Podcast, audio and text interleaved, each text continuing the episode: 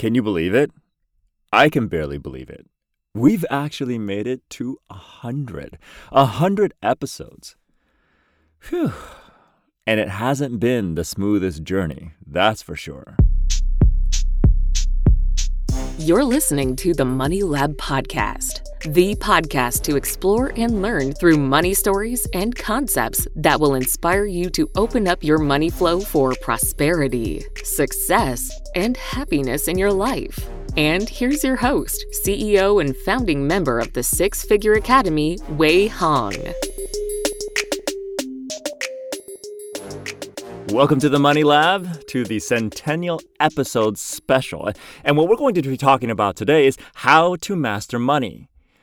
But first, let's talk a little bit about what's shifting and changing in this podcast. This podcast's been around for quite a few years now. And in fact, when we first started the Money Lab, it wasn't even called the Money Lab. And I also had a co host. It was called Stop Money Anxiety Now, which was exactly what it was all about helping people to stop their anxiety around money. And then it evolved so much to a point where I said, you know what? Let's call it the Money Lab because it's kind of like a playground for us to do that. Now, over the years, what has happened was I think there was a whole entire year where I did almost nothing for the podcast because, quite frankly, to be honest, I got kind of burnt out. So, coming back here for the 100th episode, finally, we hit the 100th episode there and with that comes a change of format and focus. And if you've been following us you will probably already have noticed that even the introduction is shorter and more succinct and concise kind of like the theme of what's going on with this podcast. In fact it's not even me doing the introduction. It is this uh, very nice sounding woman's voice. But the what has been changing and why have we been making this change or why are we making this change rather this podcast series is going to start to become more of a short form podcast. Why? Because we're honoring the changing landscape of content consumption. I recently started playing around with TikTok, and if you haven't had a chance to explore that, it's definitely worth going to check out because all the content creators on TikTok have a minute or less get this, a minute or less to create a video. And there's some fantastic videos that have been created, so much creativity, so much talent out there. But what it is basically telling us is that the speed of technology has encouraged human beings to be more concise and straight to the point without sacrificing intimacy, authenticity, realness. And so, what we're going to do is to follow that trend and shorten up what it is and how it is that we deliver all the good stuff that we've been able to deliver thus far. And also, we've been kind of listening to what you guys have been telling us. What you all have been telling us is that, you know, sometimes the episodes seem a little bit long. You know, it used to be a live show, something that we would do once a week, every week, live, with or without a guest, for at least an hour, sometimes a little bit more, depending on how juicy the conversation was. And, you know, there was a lot of meandering as kind of what I'm doing right now. And here it is, three minutes in, we're already kind of like getting off the short form thing. So let's let's get past that. But just know that things are changing. We're shortening things up. Interviews will be more concise. Things will be shorter. And when it's no interview, then we're probably going to lock it down to 15 minutes or less to give you bite sized topics, things that you can be experiencing with us inside the lab session. I would uh, like we like to call this the money lab, a session on the money lab, so that you can take the concepts and ideas that we do for our students and clients over at the Six Figure Academy to help change their lives, not including not just inclu- increasing their money flow, but and prosperity, but also ultimately what we truly are doing is helping creating more happiness in your life. So, we're going to focus on stories and concepts to inspire those strategies for your money flow and prosperity. So, this episode, to celebrate the centennial episode special, we're going to talk about something directly straight to the point how to master money. And, and this is such an important thing to consider because if you are listening to the Money Lab, you're trying to, hopefully, it's because you're looking for a way to help master money in your life. You don't want to master money in life and you just like to hear the stories, you just like to listen to what I'm talking about. Cool. Okay our focus is to help you master money and not so that you can just make a ton of money and stuff like that so that money can start to facilitate creating a lifestyle that you truly want and that's really the most important thing to understand if you're looking to master money just to make money then you're not really mastering money you're you're looking to have money master your life but when you actually figure out how to master money, money becomes a companion, a tool to facilitate what you truly are here to do, your purpose, if you will. So let's talk about some ideas, some concepts to consider to help facilitate the mastery of money in your life. And these concepts aren't ideas that are just theoretical. These are ideas and concepts and strategies that have been applied to all of our students and clients, including myself, to help increase our money flow and prosperity in our lives, to help us understand what it means to truly take the time to define the lifestyle that you want, filled with happiness, right? So let's start with the first bullet point, if you will, is to embrace and understand that money doesn't care how it comes in. Here's an interesting thing about money Money is a form of energy. And for anybody who wants to argue that today, of all times in the course or in the history of humanity, take a look at what cryptocurrency is and whatever your thoughts are about it. People are exchanging and spending money and investing money in it, okay, including uh, Elon Musk, right? There is no physical representation of that form of money, of that form of currency. It is literally represented by blips on a screen, light, which is governed and driven by what? By energy. So money is simply another form of energy. And the interesting thing is, the more we attach to blaming money or personifying money in such a way that it has this behavior pattern that is going against what it is that you want, the less likely you're able to master money because money doesn't care how it comes in. It just wants to come in. Think of money like energy, like nature. Okay, like when the rain falls on a leaky roof, on a roof that's full of holes, rain doesn't sit there and come on the roof and say, hey, uh, I'm going to go in that hole and that hole and that hole, but I'm not going to go into that hole. It just goes in and leaks through the roof as best as it can. Now, I'm not saying to have a leaky roof just so that you can understand this concept. So, this is why we use metaphors, right? Money doesn't care how it comes in. So when you try to restrict and dictate how you want money to come in, it must come in through my job, it must come in through my business, and no other way that money can come in, then you are in a way creating your own bottleneck to how money wants to come in. So if you start to embrace the fact that money doesn't care how it comes in, and that it just wants to come in, then it starts to expand the world of possibilities so that when money or opportunities for money flow in your life present itself, you don't say no. You don't block it. So, this is something to really kind of take into consideration and to understand that money itself does not care. It just flows the way it wants to flow. And if it doesn't flow through, an, through the opportunities that it presents to you and you say no and you chop it off, then it'll just flow in somewhere else. okay. And that really is something to consider. Now, another concept to consider on how to master money and things that you want to explore is understanding the concept behind one of the programs that I do for my students, which is called helping people. Well, it's not called, but it's helping people eliminate what we like to call bad money stories. Okay, let's first define what money stories are. Money stories are stories and teachings and learnings and behavior patterns and programs that we grew up with to help us understand how to deal with money or what to do about money.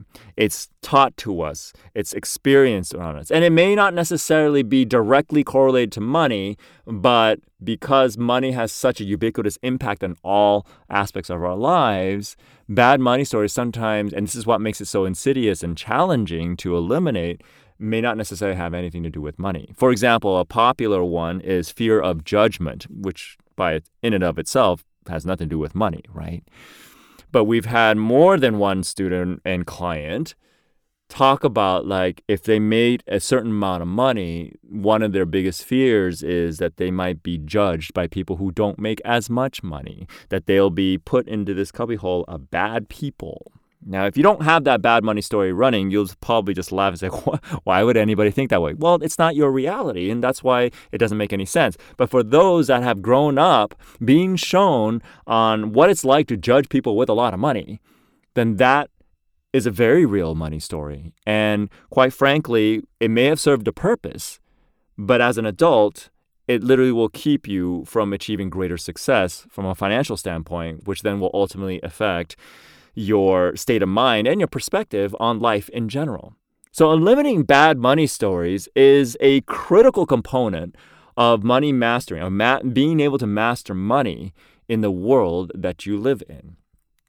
Everybody has their own unique set of bad money stories. As long as you were born and raised in a capitalistic world, you will grow up with certain amount of bad money stories. And if you make a concerted effort to eliminate those bad money stories as you progress in your adult life, you will find that money will start to have an easier time on a deep unconscious level. The decisions that you make will start to become, will create a flow of money that becomes gracefully easy. In other words, if you are having challenges and you think making money is hard and you're having a hard time allowing money to come into your life, it's not money's fault. There is probably a bad money story running underneath. Okay, and if you want to eliminate that, then that's what you got to do. Fortunately, there's a ton of resources, such as this podcast, as well as some of the free resources we have, that can immediately help you put you on that track. If you say, oh my God, I got some bad money stories I need to get rid of, no problem.